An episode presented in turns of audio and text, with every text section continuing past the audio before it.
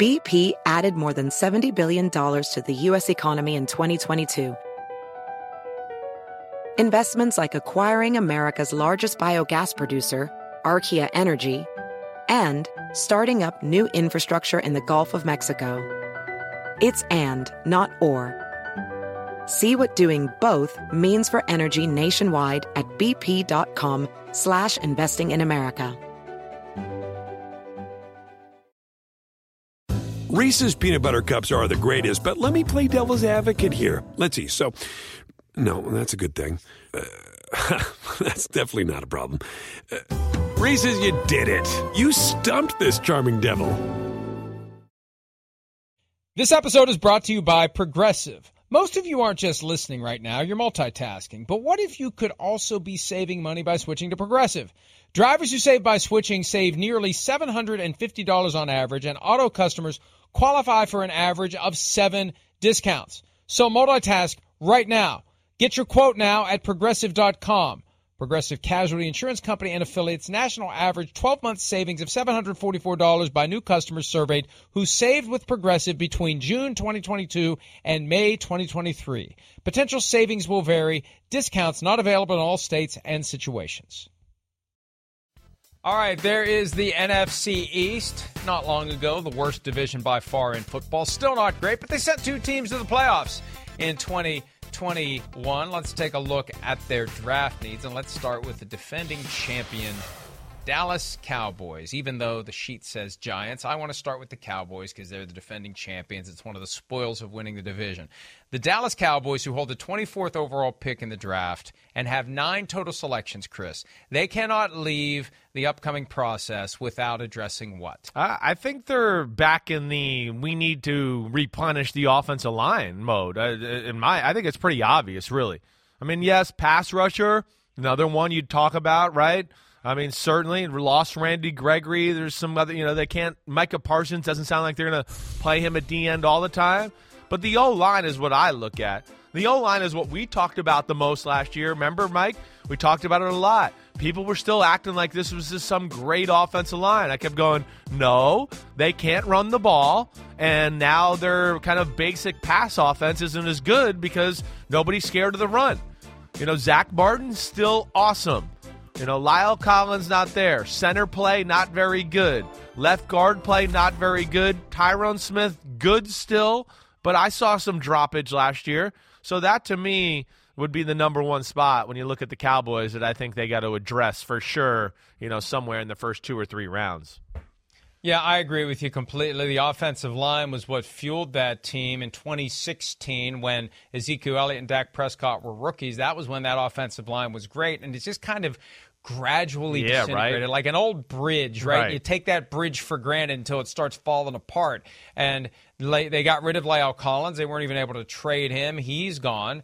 And they've just had some shifts and adjustments on that offensive line. And and I know it's never it's never sexy when that first round pick is used on an offensive lineman. And I remember when the Cowboys were doing it, people were frustrated. Like when Zack Martin was the pick in 2014 right.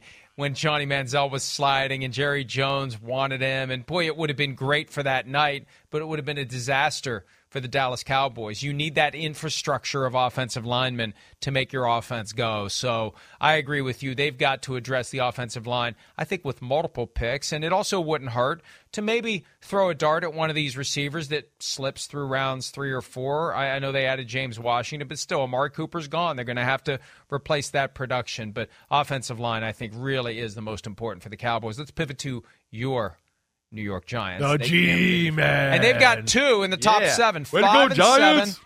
Nine total picks. They picked up the extra first rounder last year when they traded from 12 down to 20 and still took the guy they would have taken at 12 because remember, they had been jumped by the Eagles for DeVonta Smith. They wanted Kadarius Toney in that spot. They figure, what the hell? We'll drop down to 20. We'll still get Kadarius Toney, and we'll pick up an extra first round pick in the process. So, seriously, I mean, non sarcastic Yeah. golf clap Yeah. for Dave Gettleman. Yeah, that was Getting great. that extra first round pick. So, they got five and seven in the top 10, nine total picks. They cannot leave the draft without addressing what? Yeah, at five and seven, and their two biggest needs are offensive line, tackle, right, and pass rusher, and they're sitting in the prime spot for both of them. And I really hope that The two guys that the Giants want are there, but I would think the O line is the number one thing I'm going to say. That's the, I mean, if there's the one need we're going to talk about, I mean, we've beat this story to death. This is why we were even talking about Daniel Jones yesterday. Why you got to give him one more shot to see what he's got with this coaching staff, and let's actually give him a chance behind an offensive line. You know, as we've discussed before, the offensive line in New York was not one of the worst or the top, you know, bottom seven worst. It was the worst in football the last three years. It's not even close. They can't even dream of running the ball. It's not even a thing and with the Giants the last few years, and the pass game had to be altered to such an extent because they were so bad that they had to be very limited in that capacity too. So O line is a huge glaring need for the New York Giants.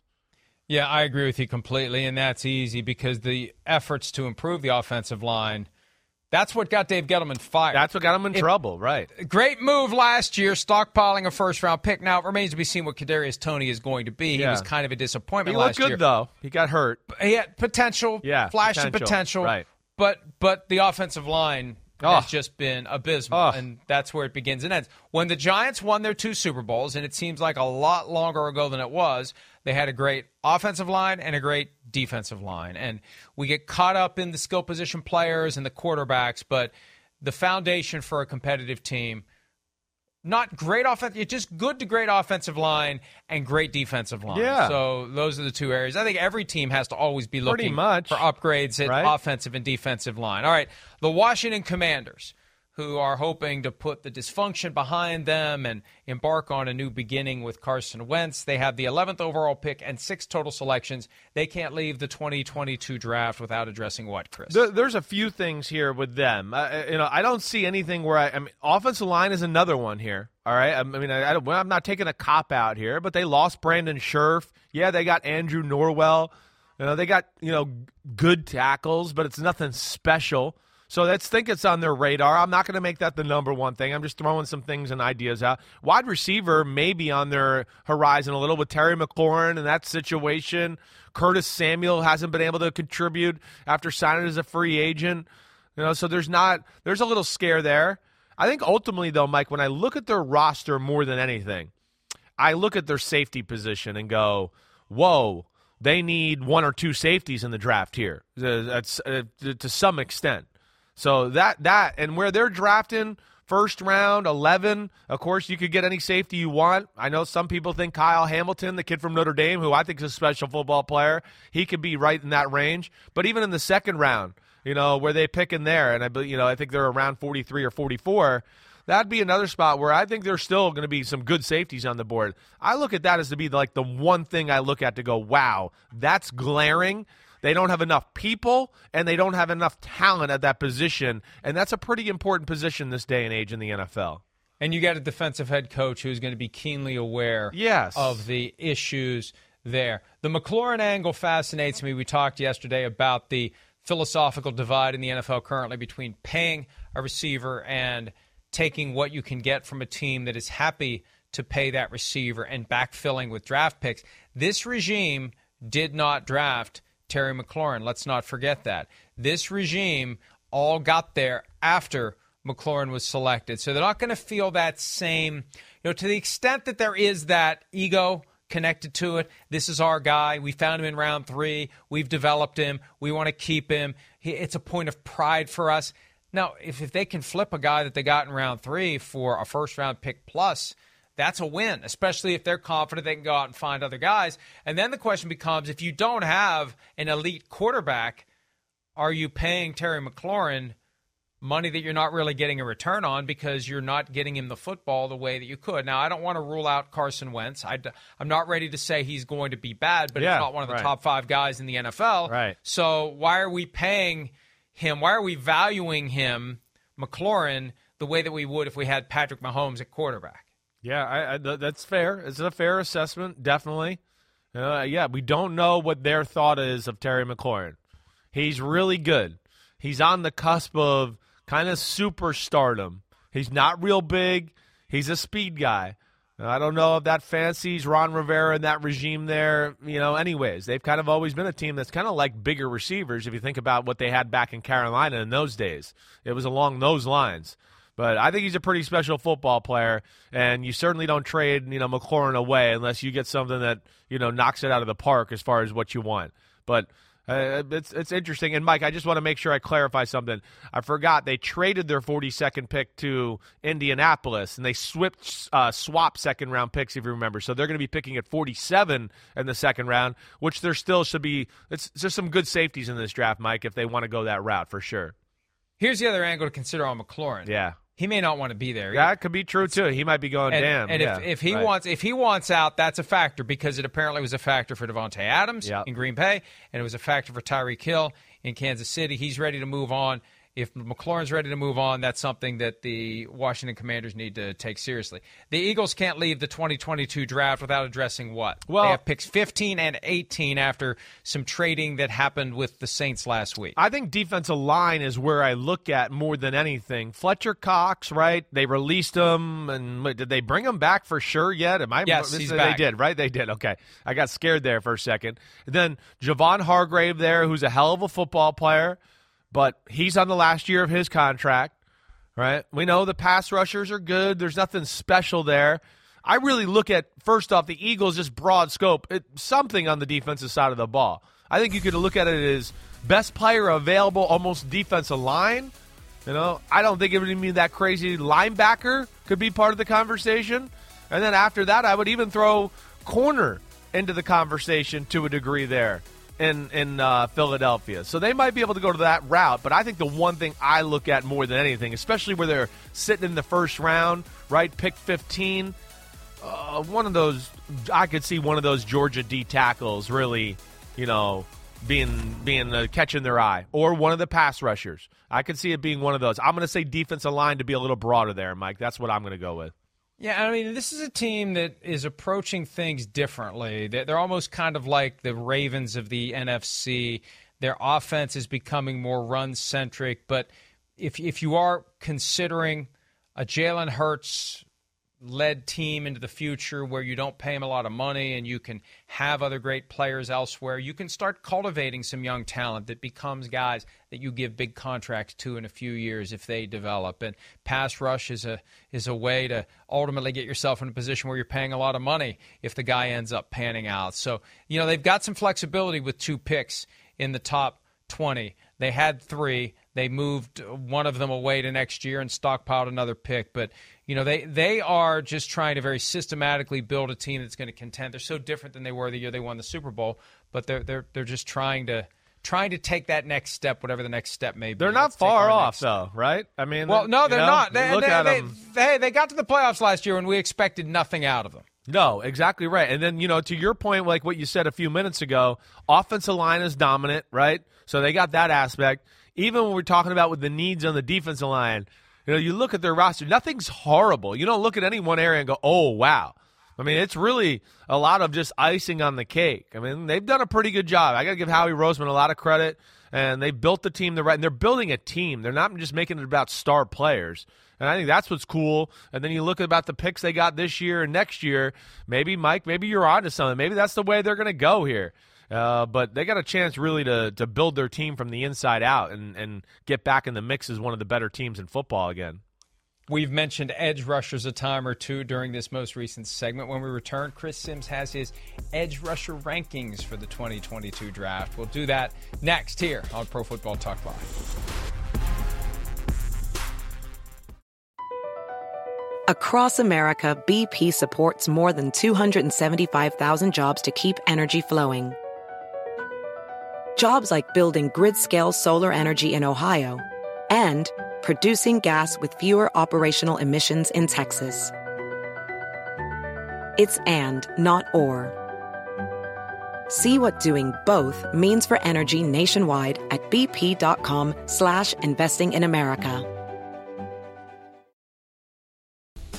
So, what's been the most ridiculous thing you've heard about yourself during this process? I'm gonna be honest. I don't. You know, the most ridiculous thing I've heard is that I'm not the best player in, in this draft. Honestly. And that's other than that, I don't really listen to everything else. But that to me is is outrageous. Just you know, with the film, with the numbers, and, and what I can do as far as my ability. You know, I'm, i have confidence in, in, what I can do. So, what do you say to critics that kind of question your effort?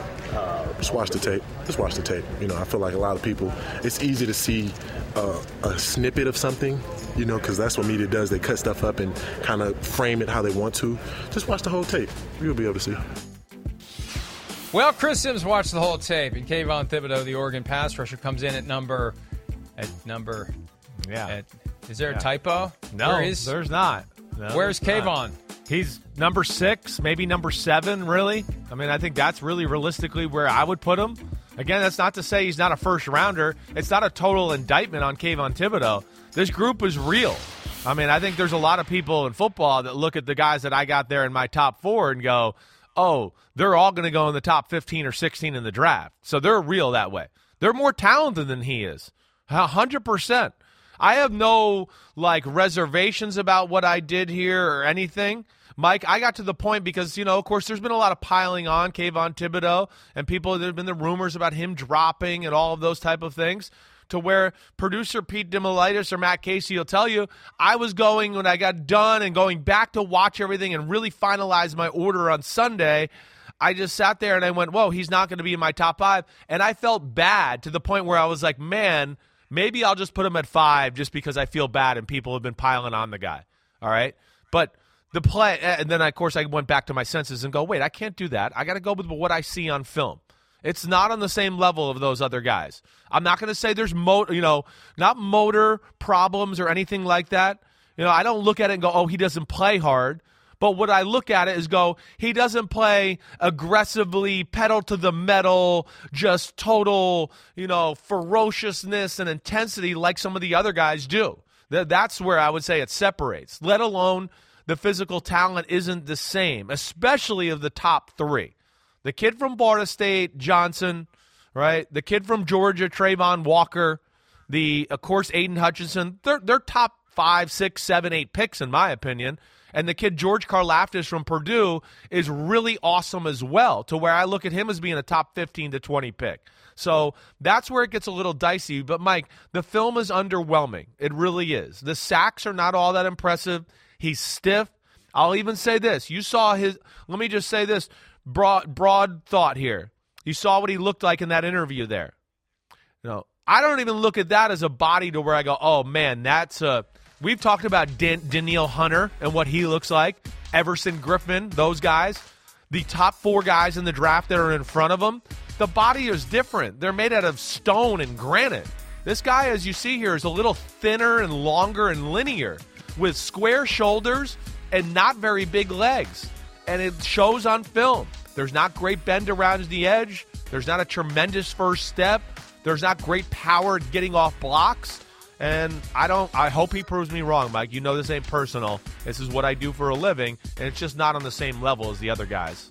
I'm curious though, how does he end up being so widely regarded as a top prospect if these flaws are, are that well, obvious? I mean, because uh, what I always go back to is a lot of unqualified people making qualifying statements, right? Matt Barkley was going to be the number one pick in the draft, if you don't remember, right? I mean, there's there's things like this every year where this happens. He was the number one recruit coming out of high school.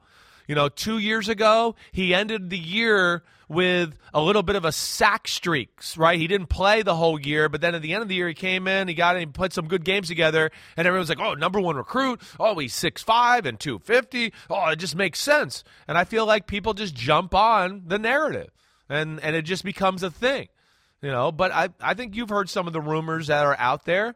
And again, I'm not trying to look into any of that stuff, but what I will say is some of the rumors or things that you hear, you know, there's evidence of seeing that on film, and not that it's not like, you know, I, again, I he he's he's physical. It's just not to the extent the other guys are. The other guys are really talented, and it's a really talented group of pass rushers. And I would be shocked if he goes in the top 15. I really would. And remember, at the top of the draft, we are talking about the ultimate investment that is made, a team that has had to suffer through some crap for the most part, typically, to get to the point where they're even using that pick, and they're trying to make the best decision they can. And if it's not Kayvon Thibodeaux, it's someone else that's going to get that selection. And Aidan Hutchinson continues to be regarded as someone who is likely to be perhaps as high as number one. Although Yeah. I saw Cris Collinsworth mention last night that Travon Walker Yes. possibly will be the first overall pick when it's all said and done. I don't be surprised by that. Walker is a freak show. And every bit in the, uh, as I stated in my podcast yesterday, it'd really be one of those things where I'd want to go. This one is one A and one is one B. Walker was asked to do some different things in college, so you didn't just to see him come off the edge and rush the passer all the time. But his ceiling as a player is the is the maybe the highest in the whole draft. I mean, this he could be Myles Garrett. This guy, he could be Michael Bennett as a three technique defensive tackle. He's got incredible physical ability, and then you see the body, Mike. See what I'm talking about? Here's a guy that's he's 270. He moves better than Thibodeaux. He's faster. He's stronger. He's more violent. There's everything about it. This guy has got a very high floor, an incredibly high ceiling. Would not be shocked. I think he goes off the board one or two. I think it's going to go Hutchinson, and then it's going to go uh, Walker from Georgia, one and two. Well, the PointsBet odds have Hutchinson as the favorite to go first and Walker as the second guy There you on go. that list. So- Right. and you look at what the Jaguars are doing on the offensive line.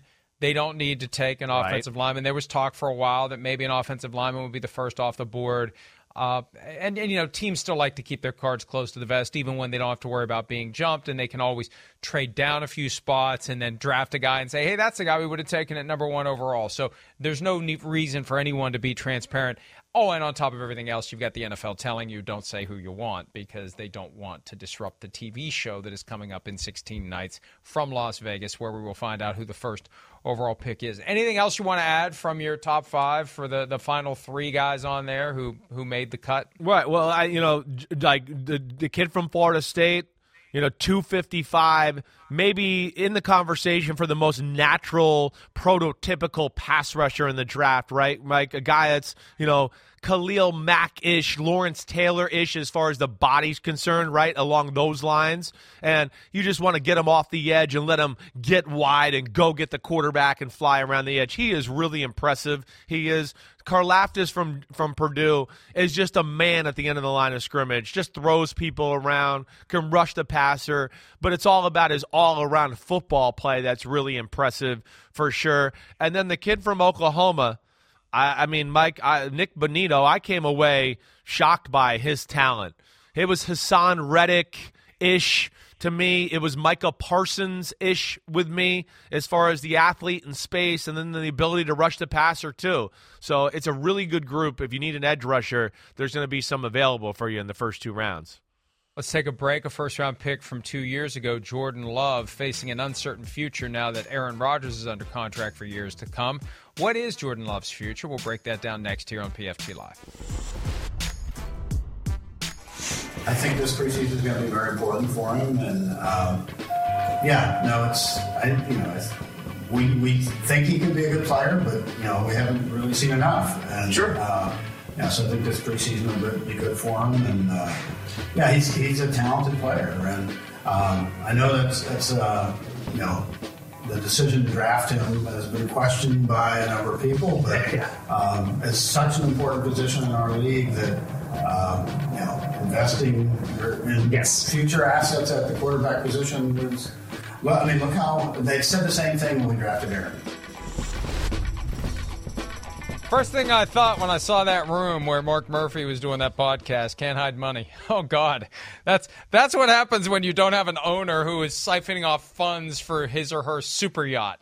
You can plunk down that kind of cash in that swanky conference room with the G logo hovering over the table. But that was Mark Murphy, the CEO of the team, talking about. I just, it's awesome. It's awesome. Probably wasn't all that expensive, but it looks expensive. Yeah. Anyway, could they uh, make the it? pre- could they get a room where there wasn't such an echo and we could hear things yeah, more clearly? We can actually I mean, hear spend what he some said. money I on wasn't that. quite sure what he said. the preseason will be good for Jordan Love. Well, look, the Aaron Rodgers contract is very bad for Jordan Love because it makes Yeah. it damn clear he's not going to start at any point during the first four years of his career. And when you look at what he's being paid, what motivation do the Packers have to trade him? He is cheaper than a veteran backup, and you just keep him around. And maybe you pick up the fifth year option because maybe you make him the starter in year five. I just think it's unfortunate. This gets back to one of my crusades, Yeah, Chris. we know. Well, but you know what? This is the prime example of it. Because I remember last year when all this stuff was happening between the Packers and Aaron Rodgers, the only guy I felt bad for, the only guy who did not have a choice to be part of this dysfunctional relationship was Jordan Love, who got drafted into it. And now he's stuck year three behind Aaron Rodgers, year four, barring a trade, behind Aaron Rodgers. And what the hell? Why'd you take me? Why, why I'm a pawn in this broader game to get the most out of Aaron Rodgers? That's one of the reasons I don't like the draft. Jordan Love should have been able to say, "Hmm, there's 32 teams out there. I want to play football. Um, the Packer, the Packers are interested in me. Hmm, nah, I'm not interested in the Packers. They got Aaron Rodgers. That's see, people think that like the Cowboys would sign everybody if there was no draft. Do you think players who actually want to play football are going to fall for that? You think somebody's going to go? Oh, they got Dak Prescott. You think a quarterback's going to go to Dallas? No, right well, now? but that, that would be my thing. At some point, it's going to be what you don't want, where it's going to go, wait, I wanted to go here, but I can't go there. So I have to go, wait, Well- now who's going to offer me the most money and where am I going to go from there? And that that's, you know, it's, At it's least gonna, you get to make your choice. Okay. I, I'd like to live in Pittsburgh, but there's not an opportunity there. Okay. Well, I, I want to make the most money I can. Here's where the opportunity is. I want to play. I, I just want to play. That's my priority. I don't want to sit on the bench. I want to play. All right, I'll go to I'll go to uh, the uh, Las Vegas Raiders or whatever. I'm just throwing a team out there to make my point. I, eh, Jordan Love, regardless of who's going to say yes to you, I don't think Jordan Love says yes to the Packers two years ago. No, he, he doesn't. I mean, I totally disagree with your crusade. I mean, totally. It's a right. perfect right. formula. It's an honor and the and team that went from last to to, first went to the Super. Bowl last year with the number one pick. And there's a lot of jobs in the world where you don't get to pick where you work. There's a lot of them. There's a whole lot, and we're this to add even. This is not even like life or death. This is just the entertainment business called sports and football. So it's a little different to me. Doctors don't always get to choose the hospital they want to live work at. Yes, uh, yeah, they do. No, yeah, no, yeah. no, they don't. They don't. not You're if they don't. Not if they don't get an offer there. I mean, like if there's a doctor who was at the bottom of his med school class and flunked his boards ten times, he's not going to go to the most prestigious hospital in the country, even if he wants to. It's going to be driven by merit.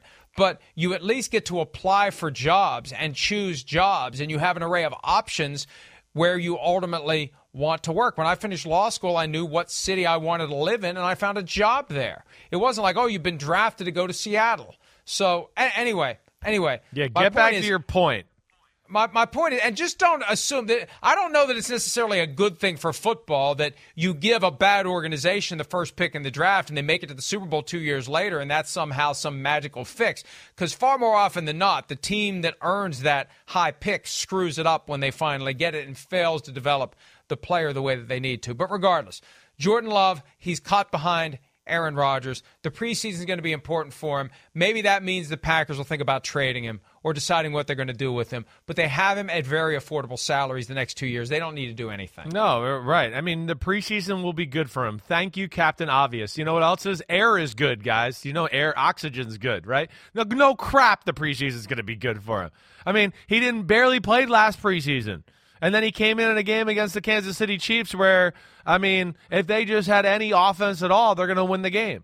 So there's just there's so much unknown about Jordan Love, and you're right. It's really unfortunate for him, and I feel like well, anything he does preseason wise, anything like that, uh, uh, it, it's to me, it's it's not even about the future in Green Bay now. It's it's to me, it's play in the preseason, try to put your best foot forward for your right to maybe be a trade asset a year or two from now, or just hoping that you get signed to be a backup somewhere else if this Aaron Rodgers saga continues in Green Bay, and you hope you get your chances somewhere else. That's where the preseason is going to be big for Jordan Love. Time and again, we make the point that a quarterback's first stop is so critical in how his career goes. And for Jordan Love, his first stop is in a spot where he can't get on to the field to develop his game. And that's unfortunate for him. Let's take a break. When we return, Which quarterbacks have the most to prove in 2022? That's our Tuesday draft. We'll do that next year on PFT Live. JJ Watt across the pond, hanging out with some of our friends who enjoy the program on Sky Sports, no doubt. Came across a fan who had JJ Watt socks. Uh, uh, uh, what what what is your face on? Nothing. Piece of Well, clothing. Yeah, I mean, why would anybody want my face on anything? Why would anybody want my face on anything? Why would anybody want my face on anything? Why would anybody want my face on anything? Why would anybody want my face on anything? Why would anybody want my face on anything? Wow. I'd forgotten most of those. Although Chris Simms, "Watch Me Smoke," the alternative That was the best one. for the Eric Dickerson, or title as the case may be, autobiography. Watch My Smoke. Chris Simms, "Watch Me Smoke." Also, the Buckweiser Simms beer. All the taste, none of the spleen. None of the spleen. That's good too. Quarterbacks with most to prove, with or without spleens in 2022. That's our draft today. And also, we had a little controversy during the break. We thought maybe we had done this one before. We did some quick research. We have not done this one recently, so uh, or at least for this year. So, quarterbacks with the most to prove in 2022. Chris, who do you have? Uh, I, I think I'm going to go with you know I, I'm I'm trying to stay away from some of the rookie quarterback stuff. I know there's there, there's that out there. Um, we know they got more to prove. The Trevor Lawrence and Zach Wilsons. Uh, I think Carson Wentz is the guy I'm going to go with first. I mean Carson Wentz. It's it's all about this year. This is it. This is it. This is it. If it doesn't go well and he doesn't play well and rebuild his reputation a little bit, he will be a backup for a long time. That's what's going to happen. So I look at him as being this is this is put up or shut up time for Carson Wentz in all areas of being a quarterback if you want to continue to be a starter for for a franchise in the future. I'm going with a guy who's currently a man without a country, Baker Mayfield. Yeah. Wherever he lands, however it plays out, wherever he goes, he has a lot to prove to everyone, and especially the Cleveland Browns, who have kicked him to the curb, not yet officially, for Deshaun Watson. So whoever gets Baker Mayfield is getting a guy with a chip on his shoulder and a stick up his butt, and he is going to be ready to have the best season of his career, and he's going to need to because that's his way to secure his career beyond 2022. Yeah, I agree with you there, hundred percent. And I don't know, just the more time that goes by, I just go, how is he not going to end up in Seattle and be the quarterback there, Uh, or at least competing with Drew Lock to some in some capacity? Uh, I, I just feel like that's just going to happen at some point. What if he doesn't want to go there? What I if know. he doesn't want to? I don't- yeah, What if I- he says, "Cut me"? Well- cut me, cut me. I want to go to Pittsburgh. Oh, maybe. I know you love that Pittsburgh angle for sure. I, you know, And Detroit. I'd gotta. I, Detroit makes sense too. That'd be one. I'm. I'm with you there. Detroit and Seattle for sure. Pittsburgh. I just. I'd wonder whether he's their cup of tea or if they really want to play that style of football. That'd be the only thing I question a little bit. Um, next one for me. I'm going to Dan- Daniel Jones of the New York Giants. Yeah, it's a huge year. I mean, I think if D- Daniel Jones is everything the Giants want at quarterback, they just want to see some better results on the football field. And I think the Giants realize that the results on the football field, they're hard to come by with, you know, like we talked about earlier in the show, with the worst offensive line in football and three different offensive minds in your, you know, first three years in the NFL. Just not easy to deal with all of that. So I think they realize that, but he's allowed to prove if he wants to be the future of the Giants and and be their guy. Uh, this is a huge year for Daniel Jones. See, I, I I can't pick Daniel Jones one way or the other, not because you've taken him, but because I want to know whether they're picking up the fifth year option before I know how much he has to prove. If they don't pick up the fifth year option, he's got a lot more to prove. If they pick it up and he's secured through 23, doesn't have quite as much to prove this year. How did we get this far without a Tua sighting? No excuses 2022 for Tua Tagovailoa with everything they've done to improve the team around him, and they bring in Mike McDaniel, who's going to come up with the best way possible to use him. If he fails this year, it is on him. No one else but him. No excuses for Tua in 2022, and he's he's got a chance to prove all the haters wrong and prove Tuanon right for believing in him as fervently as they have. Let's take a break. We'll wrap up the show and the draft, the quarterbacks with the most to prove in 2022 when PFT Live continues right after this. All right, quarterbacks with the most to prove in 2022, round three of our draft for this Tuesday edition of PFT Live. Chris, you're up. I uh, there, there's some good quarterbacks out there that got some stuff to prove too. I mean, Kyler Murray's up in the conversation with me, but I'm going to go with Russell Wilson.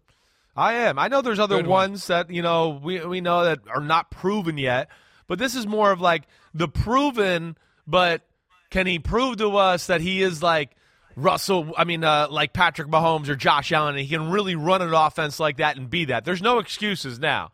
It's all about that. We know that's what he wanted. Nathaniel Hackett, all he's talked about is making the offense exactly the way Russell Wilson wants it, and he's got talent across the board to go along with it. So there's pressure on him to see, like, wait, are you really what you say you are, and one of those guys that can carry the team all the time? I'm going to finish with, and I could go in a bunch of different directions here. I thought about Deshaun Watson. Yeah, he's sure. got plenty to prove. Definitely. Whenever he plays, we're not quite sure when that's going to be. I'm going to settle on Lamar Jackson Mm, for I one very important it. reason. Yeah. he has chosen to make this the year that he uses as the centerpiece for his future. That he doesn't want to negotiate his contract. Ravens ready to give it to him. He doesn't want it. He wants to do it after the season. Something that occurred to me earlier today, Chris. The Ravens are going to have a hell of a decision to make after this year because you've got two levels of franchise tag exclusive and non exclusive. If you go exclusive, it gets a lot more expensive, especially if you do tag this year and tag next year, 23 and 24. If they go non exclusive, that sets the table for someone to present an offer sheet to Lamar Jackson. And if he signs it and the Ravens don't match it, they get two first round picks in return. So, uh, how well Jackson does this year is going to enhance or not the dilemma the Ravens are going to face after the season. Yeah, that's going to be interesting. I would bet as things stand that they go with the non-exclusive uh, as they stand right now. One, hoping you know again not driving up the price of what you're talking about. Two, maybe realizing like, like there's not a lot of teams that are built like Baltimore that can just infuse Lamar Jackson into the team and go, oh, now run that offense to where they have a little power there at least in my opinion. And and if someone signs you an offer sheet, you match it. Yeah, you match it. You finally it. have your Exactly contract. right. You don't have to right. negotiate it with him. Someone Right. else did. Right. Well, we're out of time for today. See you at 5 o'clock Eastern for PFT PM. Have a great day. See ya.